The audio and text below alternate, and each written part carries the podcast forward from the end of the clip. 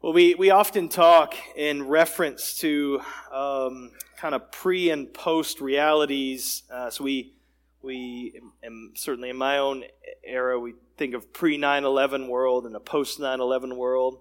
I think the this pandemic, we're going to be talking about pre COVID and post COVID, um, whatever that's going to look like. But there are the, the, there are these moments when, when the world changes and nothing, nothing stays the same. I mean, there are some things that will probably never be the same, and some big things and some kind of small things, but we've, we've been changed through the last couple of years. We tend to think of, of sort of the awful events as the ones that, that uh, are history changing and world changing. Uh, wars and disasters and plagues and attacks and deaths and those kinds of things. But but others are happy. These kind of points of, of demarcation in, in the world. I mean, just within a family, marriage. I mean, that is, your life's not the same. Or, or having a children, pre-kids and post-kids. And, and what, what, how life changes. And even internationally, though, there, when the Berlin Wall came down, there was, life was, was never the same for, for so many people. And so there are these watershed moments, these world changing moments, these life demarcating moments. Some of them are very personal and kind of family oriented. Some are local, regional, national, global. Some are generational. Some are, again, history changing. And, and the world is never the same. And yet, if you, if you only live in the post side of these epic changing moments, it's, it's hard to recognize their full significance, isn't it? It's when you straddle those events, you live in the pre and the post uh, reality that you can see this. So when you're in the post whatever world, it, it's, it's easy to think that things have always been like this. Or at least it's hard to, to comprehend what life was like before that. I mean, I think of young people now just with living in this digital world that they live in. And, and so they, they don't know anything else but touchscreens and, and to be able to get an answer from Google, right? You know, on demand entertainment. This is, this is just the world my children are growing up in. This is all they'll ever know. And they can read about and watch, you know, the History Channel of what things were like before that, but this is it. And so today we come to we come to an, an, event that's of greater significance, this watershed moment in redemptive history. Something new is taking place and nothing will ever be the same again. I can't overstate the significance of what we're, what we're seeing here in Acts chapter 2. And so let's read the passage together and then we'll look at it together. I want to start back in Acts chapter 1, just a couple verses, verses 4 to 5, and then we'll jump down to chapter 2 and read through verse 13. And while staying with them, he ordered them, Jesus ordered them, not to depart from Jerusalem, but to wait for the promise of the Father, which he said, You heard from me. For John baptized with water, but you will be baptized with the Holy Spirit not many days from now.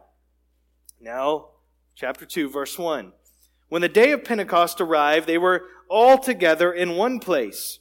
And suddenly there came from heaven a sound like a mighty rushing wind, and it filled the entire house where they were sitting. And divided tongues as a fire appeared to them and rested on each one of them. And they were all filled with the Holy Spirit and began to speak in other tongues as the Spirit gave them utterance. Now there were dwelling in Jerusalem Jews, devout men from every nation under heaven. And at this sound, the multitude came together. And they were bewildered because each one was hearing them speak in his own language. And they were amazed and astonished, saying, Are not all these who are speaking Galileans? And how is it that we hear each of us in his own native language? Parthians and Medes and Elamites and residents of Mesopotamia, Judea, Cappadocia, Pontus, and Asia, Phrygia and Pamphylia, Egypt, and the parts of Libya belonging to Cyrene, and visitors from Rome, both Jews and proselytes, Cretans and Arabians. We hear them telling in our own tongues the mighty works of God. And all were amazed and perplexed, saying to one another, What does this mean? But others, mocking, said, They are filled with new wine. Well, we hear the expression fake news all the time now, don't we? And, and sometimes uh, it's a proper label, and sometimes it's just sort of used to shut down someone else's viewpoint that differs from yours, and we, we call it that way. But regardless, there, there's, I think we could agree there's no shortage of ridiculous claims and strange and fabricated stories that circulate today. And, and so we have this, you know, it used to be through the tabloids when you're checking out the grocery store and you can see these bizarre, uh, bizarre headlines. But, uh, but the internet, internet has made the spread of these false claims just so easy and so rapid and, and pervasive. And so th- this has made us, I think all of us pretty cynical and understandably suspicious when we hear when we hear uh, things that just sound too fantastic to be true. And so, and so these fake, these fake news stories, they make it hard for us to believe the quote unbelievable, to, that, that, that those things really do take place. And so we see, we see one such incredible event in our text. That's what we're seeing here, what we just read. It's not a conspiracy theory. It's not a JFK sighting or anything like that. But it is incredible. Something out of the world is what we just read here. It's just happened. Something new, something earth shaking is, is taking place. God is coming into this world to live in our midst through the indwelling Spirit of God.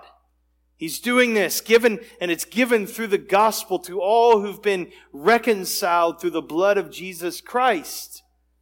And so what we'll see today, it's something that's, that is unrepeatable, this giving of the Spirit. It's, it's this one-off landmark event in world history. Everything changed then. This was this monumental shift, monumental change in God-man relations. And so, but it's not only though an incredible story about what God did back then because what this, it, it inaugurates this new era.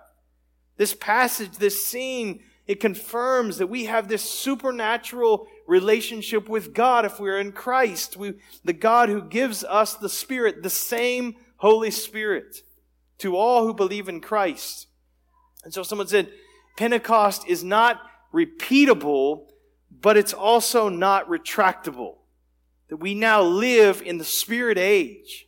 And so this is the reality. So Jesus said all of this would happen. We read from John 14 earlier in the service. And Jesus promised that he would send another helper who would, who would be with us forever and also be in us. And so at the time they had known of the Spirit's work, but they known of the Spirit externally. But Jesus says, now you're going to experience Him internally as well. He will, He will be in you. And so, and as we've seen in the, in the opening verses of Acts, during these 40 days after Jesus' death and resurrection, and, and, and he's appearing to his disciples several times. And at the end, just before his ascension, he promises again. We read in a moment ago in verses four to five. He's, he's restating this promise and giving more details that he's, we're going to be bab- they're going to be baptized with the Spirit. And down in verse eight, and you'll receive power when the Holy Spirit has come upon you. You'll be my witnesses. And so the disciples would be baptized with the Spirit. They'd receive this power. They would be, and so that they would be Christ's witnesses to the world. So Jesus told them exactly what would happen, but he didn't tell them exactly how or when it would happen. And so I want us to walk through this passage together, and we're gonna, we're gonna note three distinct features, and we'll emphasize these with just three words. Spirit, church, and nations. Spirit, church, and nations. And, and so we'll come back to those words, but I just kind of want to walk through the text first. So look at verse 1. When the day of Pentecost arrived, they, that group of disciples, we're not told the number specifically, but pro- the, probably the 120 or so disciples, they were all together in one place. Like we saw last week, the, the followers of Jesus, they're still, still huddled together. They're waiting for the Spirit. They're united in this fervent prayer while they're waiting. And this has been going now, going on now for 10 days since Jesus' ascension. Jesus went to the Father, now they've been gathered together for these 10 days waiting. But they're not here gathered on just any old day. This was one of the three most important days for the year, for, of the year for the Jews. And so this was one of the busiest days of the year in Jerusalem. And so this was the day of Pentecost. or the, the Feast of Weeks would be how the Jews would tend to refer to this. And so there were these three major annual feasts, festivals, and this one along with uh, Passover and with the Feast of Tabernacles. And so these big gatherings, all able-bodied males were supposed to travel to Jerusalem to celebrate these feasts each, each year. Uh, this particular feast was celebrated on the 50th day from the first Sunday after Passover. This is not important other than that word Pentecost. That's, it means 50th. That's, and that's where you, where they get that name. And so it was one of the, the harvest feasts. They're celebrating the Lord's provision of harvest, the first fruits of the wheat harvest. And so these grains are brought in and offered to the Lord in the temple. That's what's going on normally during Pentecost, during Feast of Weeks. And so here's the scene. The city's just buzzing with excitement. Got all these people here, devout Jews from all over the place who've been streaming into Jerusalem. And, and so for days now, they've been coming in and camping out and staying with friends and family. And the whole population of Jerusalem is just swelling here as, as they're coming in. And so families enjoying meals together and catching up with, you know, siblings and aunts and uncles and, you know, cousins and stuff playing together in the streets they haven't seen for months. And so the temple, the temple though is the focal point. This is where the offerings are brought to the priests and they're presented to God, but, but just so much happening in Jerusalem right now. And, and yet here's this group of a, a hundred plus Jewish men and women who are really strangely absent from all of those festivities. This was weird that they're not taking part in all of this. They're, they're, this is the first time in their whole lives probably that most of these have not participated with the crowds and what they're doing outside. And so they're absent from the family celebrations this time. You know, where's Nicodemus? Where is he? Why isn't he with us? Why? Why? What? He always brings that potato salad every year. It's so good, and you know, it's not. I mean, they're not in the temple with the crowds. They're not taking part in all the hoopla around Jerusalem. There, there's all this kinds of commotion and celebration outside all over Jerusalem. What are they doing? They're huddled together in this upper room in prayer and anticipation of the fulfillment of what Jesus said would take place. And so they're watching and they're waiting, just as Jesus commanded them to do. And it's on this day that God chooses to send His Spirit to birth the church and to just initiate this worldwide harvest of souls which is the only thing that explains you and I sitting right here where we're at today. We, our lives have been forever changed for eternity by what happens in this passage right here. And we're swept up into what God is doing. That ongoing mission of our triune God.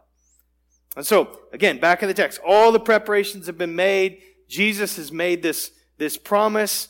He is, the perfect day is at hand. God's people are together. They're, they're enjoying the sweetness of fellowship and prayer together. And then, then it happens. The moment that they've been anticipating, it finally arrives. Verse 2. And suddenly, unexpectedly, out of nowhere, there came from heaven a sound like a mighty rushing wind, and it filled the entire house where they were sitting and divided tongues as a fire appeared to them and rested on each one of them, and they were all filled with the Holy Spirit and began to speak in other tongues as the Spirit gave them utterance. Now listen, there wasn't a person in that room that wondered if it had finally happened. Was that it? Uh, is, is that all? Is, is the Spirit here now? No, it was unmistakable. Like all watershed moments in redemptive history. If you just go back from Old Testament to New Testament, these significant moments in, in, in history as the Bible lays it out, like all of those, Pentecost, it's, it's accompanied by this spectacular, miraculous occurrence, which both one authenticates that this is actually the work of God, and then two, it's, it's this meaningful symbol that this some, some earth shaking moment has taken place. Some change has taken place. And so there was, there was this uh, evidence in, to the ears, the sound of wind filling the house. Again, no, no warning. It was sudden. There was no like gradual build up. It was like a tornado, you know, you hear the train coming or something like that. It just was there. And it was, it was supernatural. The text says it was from heaven. This wasn't some earthly, man-made sound that they were trying to figure out what in the world is that noise. It was otherworldly, we could say. And it was, it was symbolic. And in, the, in, in Hebrew and in Greek, the word for spirit is, is the word for wind. And so it's the same. So John 3, remember Jesus talked with Nicodemus about the need to be born again, to be born of the Spirit, not just of water. And so the wind blows wherever it wishes and you hear its sound, but you do not know where it comes from or where it goes. And then Jesus says, so it is with everyone who is born of the Spirit. There's this, this connection between the Spirit and wind throughout Scripture. And so now it doesn't say that an actual wind blew through. It doesn't mean like, you know, papers were going everywhere and, you know, the hair was going crazy and stuff like that for those that have hair. And, you know, it was just, it was just total chaos. And it doesn't say that. It's talking about the sound. It sounded like a mighty rushing wind. You probably, you probably understand. You've probably heard like a, just a gale force wind and the, the noise. Carson and I and Kara and I were up at hiking in Cloudland Canyon State Park last week and, and it was a really windy morning, cold, windy morning. And, and just, you could just hear that sound through that can, through the canyons. There's two canyons kind of converging there. And all that wind and all those trees and everything. It was very, very loud. But, but this is, this would have been just probably a deafening sound. And so there were, so there was, there was, there was uh, evidence to the ears. There was also evidence to the eyes. There was visible evidence. There were tongues like fire that appeared.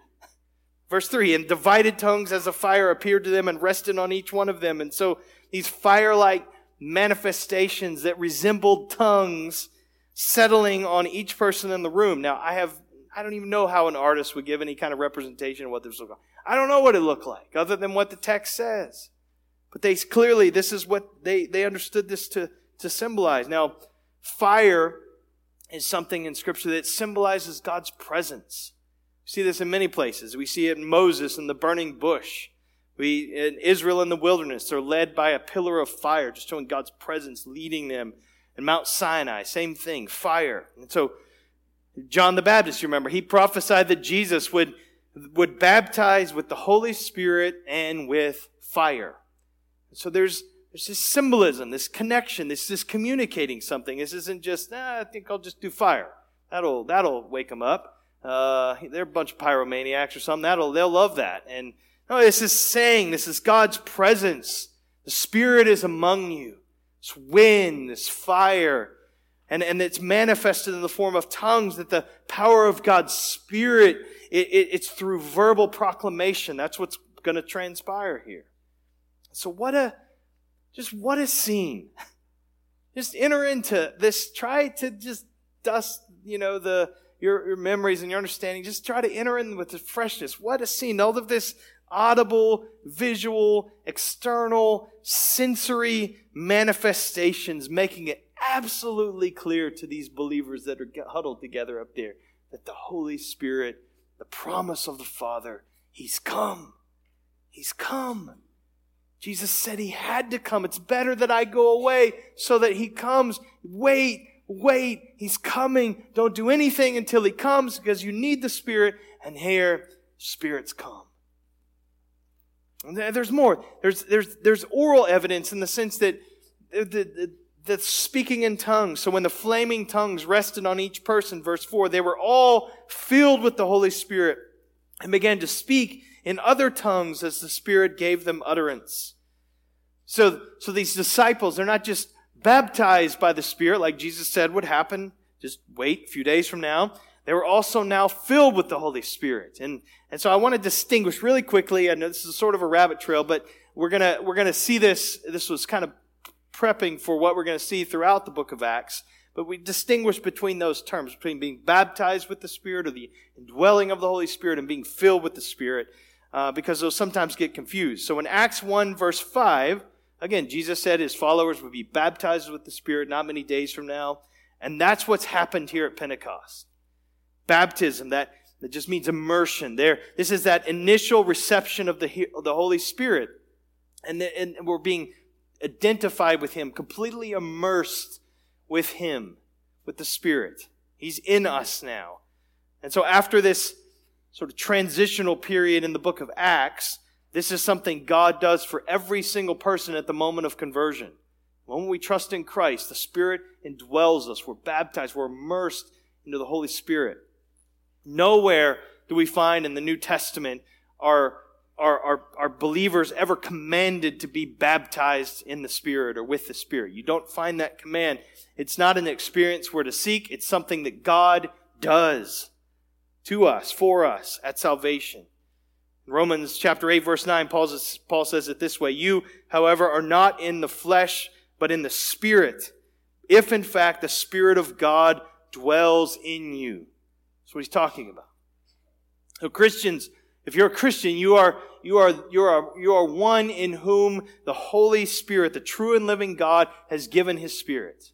That's being baptized in the Spirit, dwelt by the Spirit. So those who've been baptized by the Spirit, all believers, can then subsequently be filled with the Spirit. It's a distinction here. And this is something that all believers are commanded with. Ephesians 5.18. And another place is unlike baptism, that's this one-time event. This, this, the filling of the Spirit is something that happens happens repeatedly. And so I, I, we, you see this, we'll see this throughout Acts. Just give you a few examples, and there will be others that we come across. In Acts chapter 4, verse 8, Peter's filled with the Spirit, the text says, and he's courageously speaking to these authorities who are opposing him. In Acts 4:31, believers are filled with the Spirit and they speak God's word with boldness.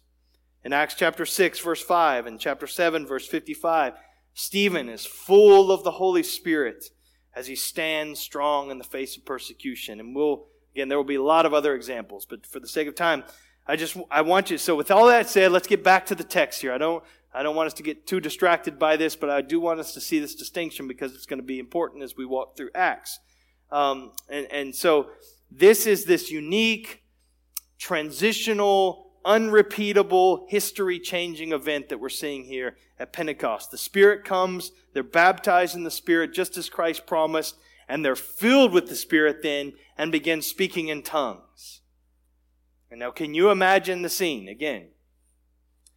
This, this isn't a bunch of people speaking gibberish. That's not what speaking in tongues. They are speaking other languages that they don't already know. This is the, this language miracle that, that, that, that they, they begin to speaking. This 120 disciples start speaking in these other known languages. And so you aren't shocked if Karen Thorne starts, stands up and speaks in German.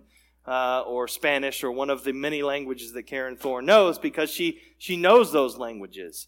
But if if uh, or uh, if Van started stood up and started speaking in German, I don't think you know German. Uh, we would say, "Wow, that's that's a miracle!" Like he's speaking, and and and Karen could confirm, "Yes, he, that's German, and that's really good German. It's good dialect and everything." And so, uh, you know, we we but but if an instant and if if you could speak with with right vocabulary and good grammar, and even verse eight indicates the, uh, even the dialect is right that that would, there's, there's no southern accent in the way you're speaking these languages or, or whatever. That's what's happening here. So this deafening wind-like noise, this, these tongues of fire, all of these languages being spoken, and the Spirit's rumblings in that upper room where those disciples are gathered together, closed behind closed doors, it suddenly spills out in the streets below. And all of those, remember, all those thousands of pilgrims who've made their way to Jerusalem to celebrate Pentecost, and all of those residents of Jerusalem that are, that are around this house where the disciples are gathering, they, they're trying to figure out what in the world's going on.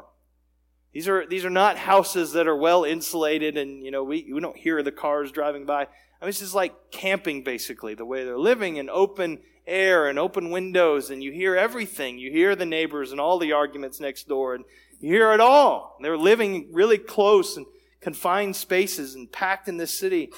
And so they're curious.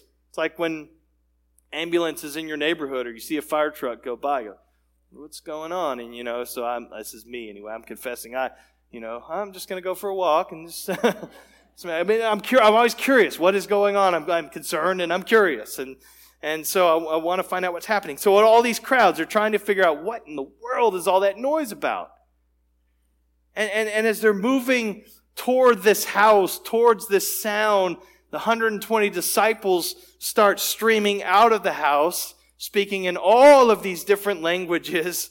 It's like the Olympic village, just all, I can just imagine being placed here, all these different languages being spoken at once, and that's kind of the scene. And so look how, look how Luke describes the city's response to this crazy phenomenon. Verse 5.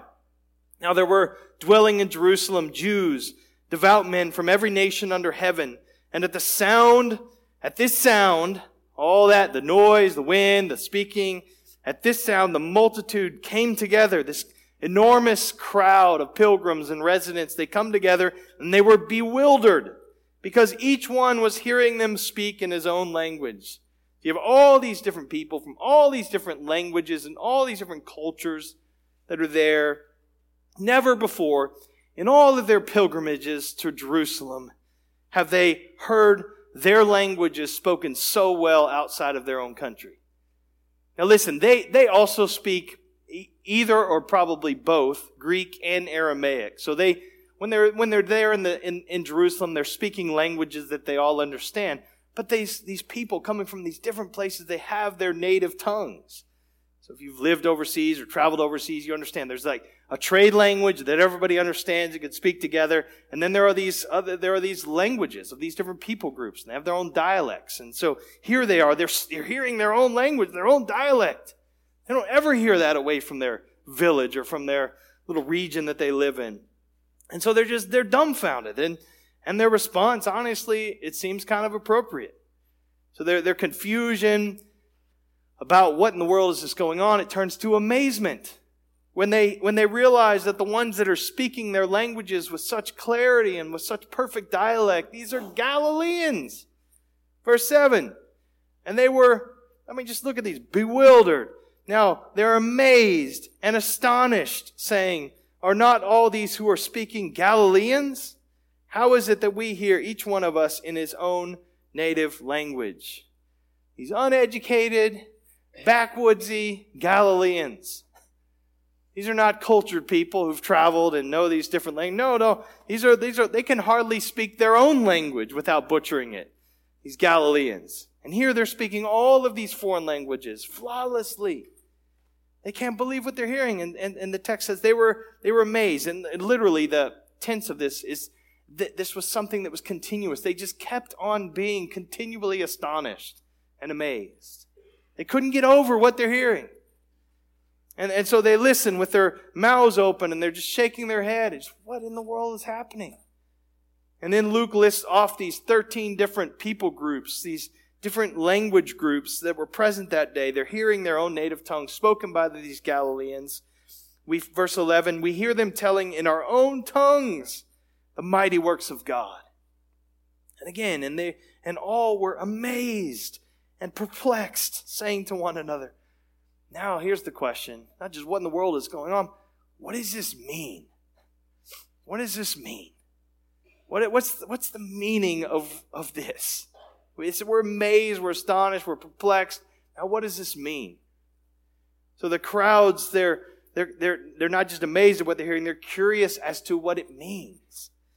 And so there must be something supernatural behind this. And not just because these Galileans are speaking foreign language, but, but also because they're, they're speaking in public with such confidence, talking about the mighty works of God. And so these Jesus followers who've been hiding, who've been huddled together in that upper room, away from everybody else, hiding away, frightened like little mice just since Jesus' death and resurrection. And, and now they're like lions. They're roaring in the streets unafraid. They're, they're testifying to the mighty works of God. What does this mean? And we'll see next week many in this crowd who are here perplexed, who are asking, What in the world does this mean? They will come to understand what this means. They'll come to understand the gospel, we'll see next Sunday, and they'll believe. But not everyone. And so many denied this obvious miracle, and, and they made fun of those who are speaking in these languages. Verse 13, but others mocking said, they're filled with new wine. They're just drunk. This is like, you know, liquored up for breakfast. They're, they're, that's all this is. That's the best explanation they could come up with for what they're hearing and seeing. Now, how in the world, I've seen a lot of drunk people in my life, but I've never seen any of them be able to speak another language they don't know with, without a, with perfect dialect. I, I don't know how they make that connection. It's not logical, but, but that's unbelief, isn't it? That's the darkened mind. And, and so no sign or wonder is going to convince the darkened mind apart from the grace of God, the work of the Spirit of God in a, in a life. That was true for all of us. The Lord had to open our eyes. But, but, but so, so this is what we have. And, and even just note this right away. From the moment of conception, from the, or the moment the church's birth, there's already opposition. There's already people mocking the church. So, so what, what starts here, just as the church is just out of the womb with the Spirit coming and the birth of the church, it's going to be true throughout the history of the church. It's true today. People will be mocked. Christians will be mocked. The gospel will be, will be attacked. Um, and so we shouldn't be surprised by that, even in our own context. All right, so that's walking through the passage. Now I want to come back. I mentioned three words at the beginning, and I want that, that show us these three distinct features of this this watershed moment, this turning point in human history spirit, church, and nations. And so, this scene in, that we're looking at here, it's not just about Jesus kind of dotting some I's, crossing some T's. Yeah, there are these things that I said would happen, and then you go do your thing. That's not what this is about. I said I'd send another helper, so here he is. Now let's keep going. That's not this. This is this isn't just one more random but interesting scene in the book of Acts or in history. This is, this is a critical, critical turning point in God's big story that He's writing. This is, this is monumental. This is like tectonic plate shifting moment here. The point of Pentecost, it's not to just kind of put on a cool show for them or for us even as we look back at it. The point of Pentecost, it's mission. It's the plan of God. It's the furtherance of his cause in this world. That's what this is about. The, and the goal of mission is Habakkuk 2:14 that the earth will be filled with the knowledge of the glory of the Lord as the waters cover the sea.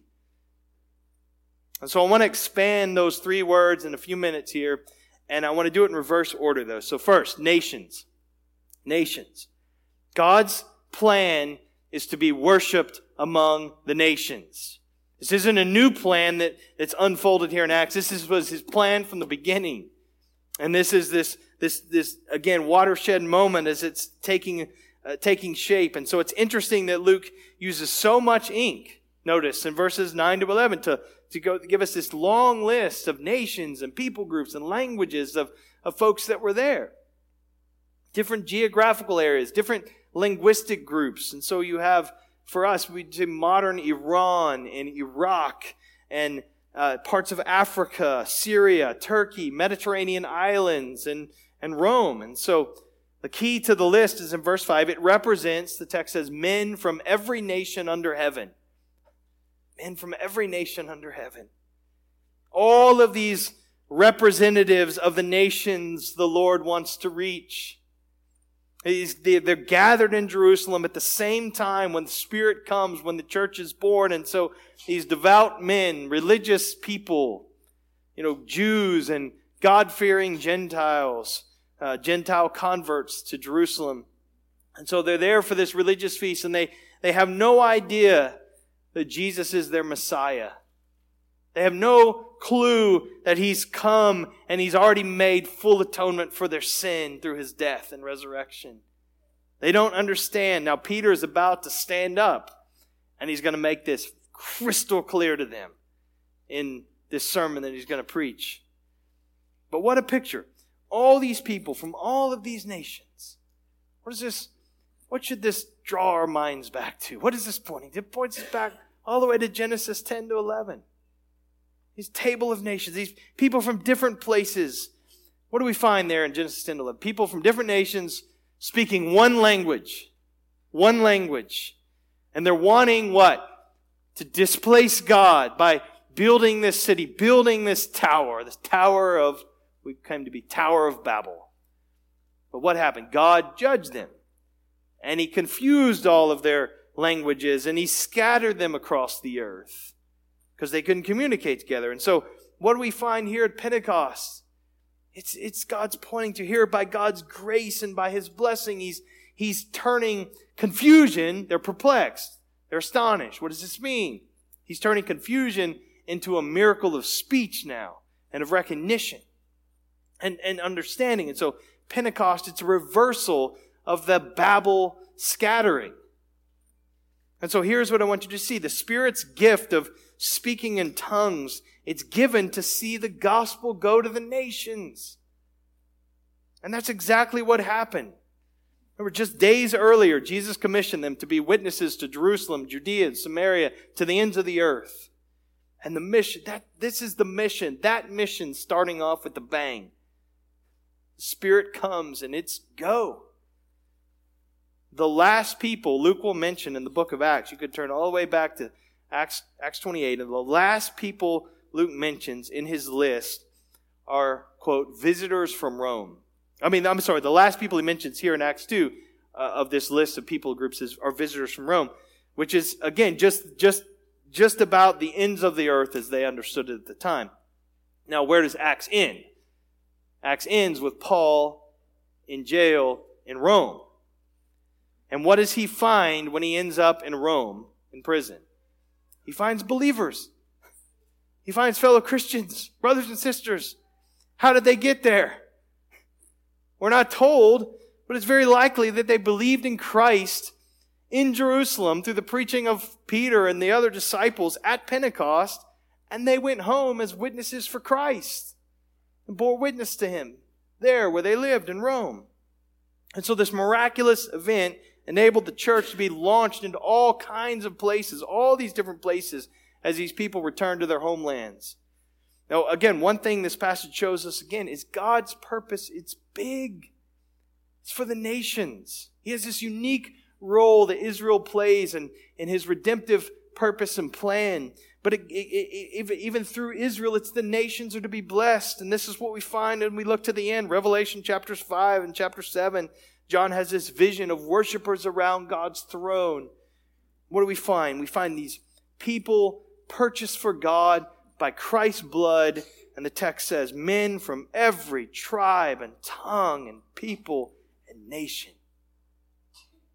Listen, church, we cannot relax or slow down when there are nations, there are whole people groups, souls who have yet to hear the good news about Christ. For the good of their souls, yes, and for the glory of God for his worship among the nations. The goal of God's plan, of his mission, it's, it's his worship and glory among the nations. And that's what's best for every soul. And that's what, that's what we're made for. And so, as these spirit filled men and women, they proclaim the mighty works of God. As Peter preaches the gospel later that same day on Pentecost, every single soul added. And on that day alone, there were 3,000 plus added Every one of them was a worshiper of the Lord that was added. And listen, God's God's mission didn't terminate there. It hasn't terminated here. North Fayette County. His mission is not to keep us comfortable until Christ returns. His mission is to be worshiped among the nations as we go out as His witnesses, Christ's witnesses, in the power of the Holy Spirit to the ends of the earth. We need, we need to stay globally minded, church. We need to have nations in mind.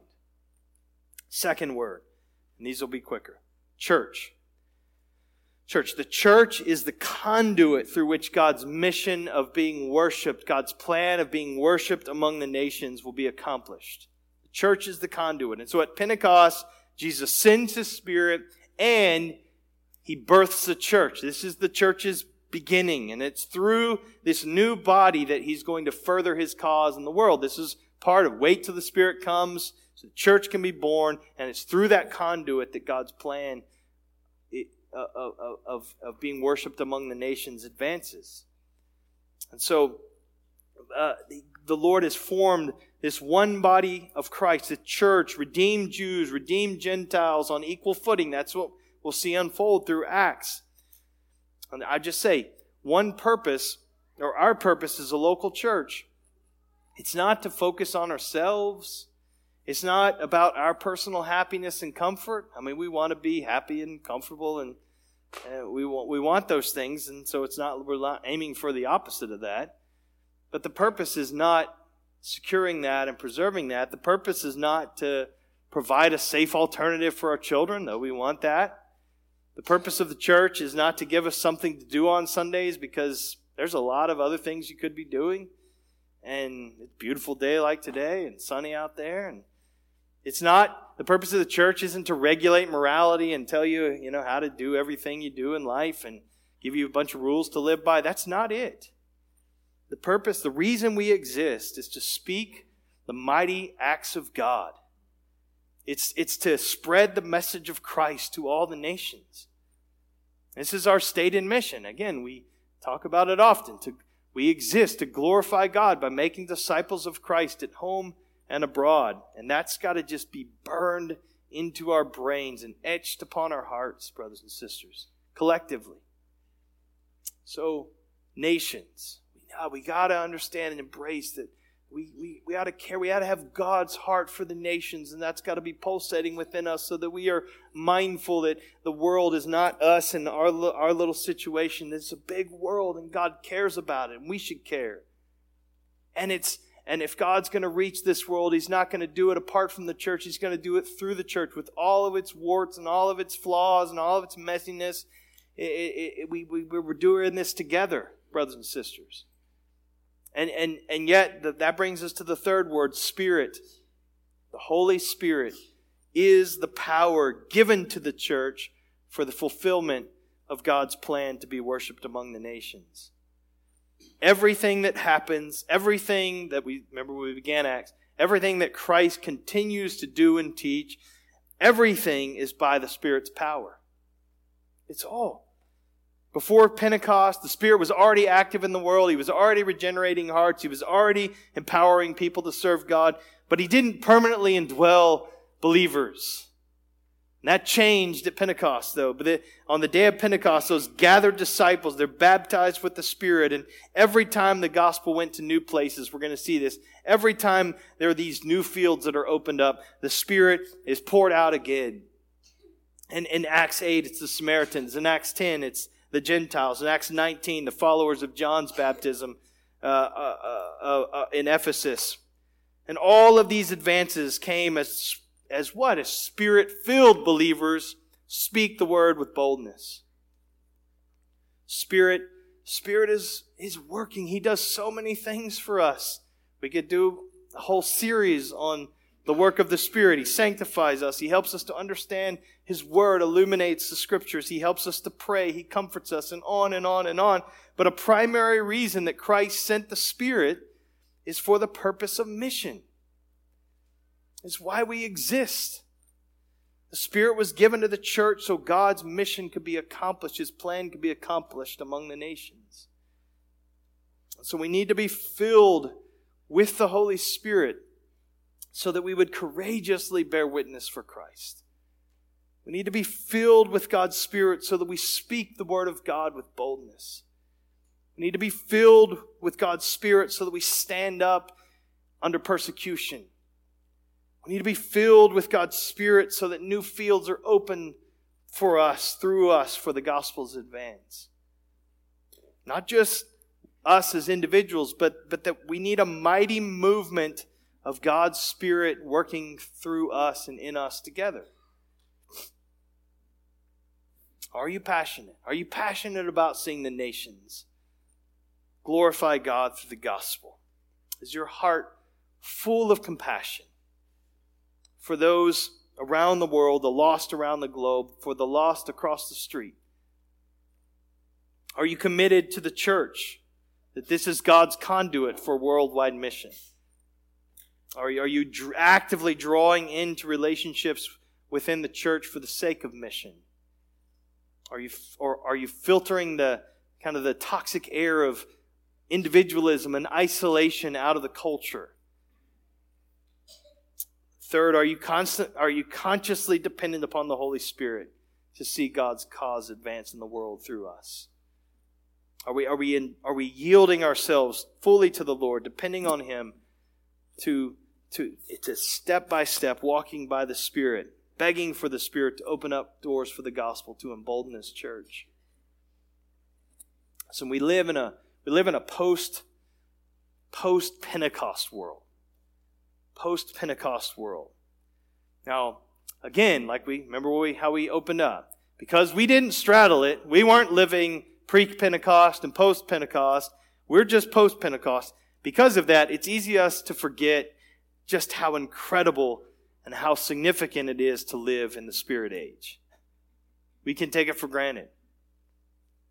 And so today, the Spirit of God continues working powerfully, personally in us and through us according to his word. Let me just give you a little.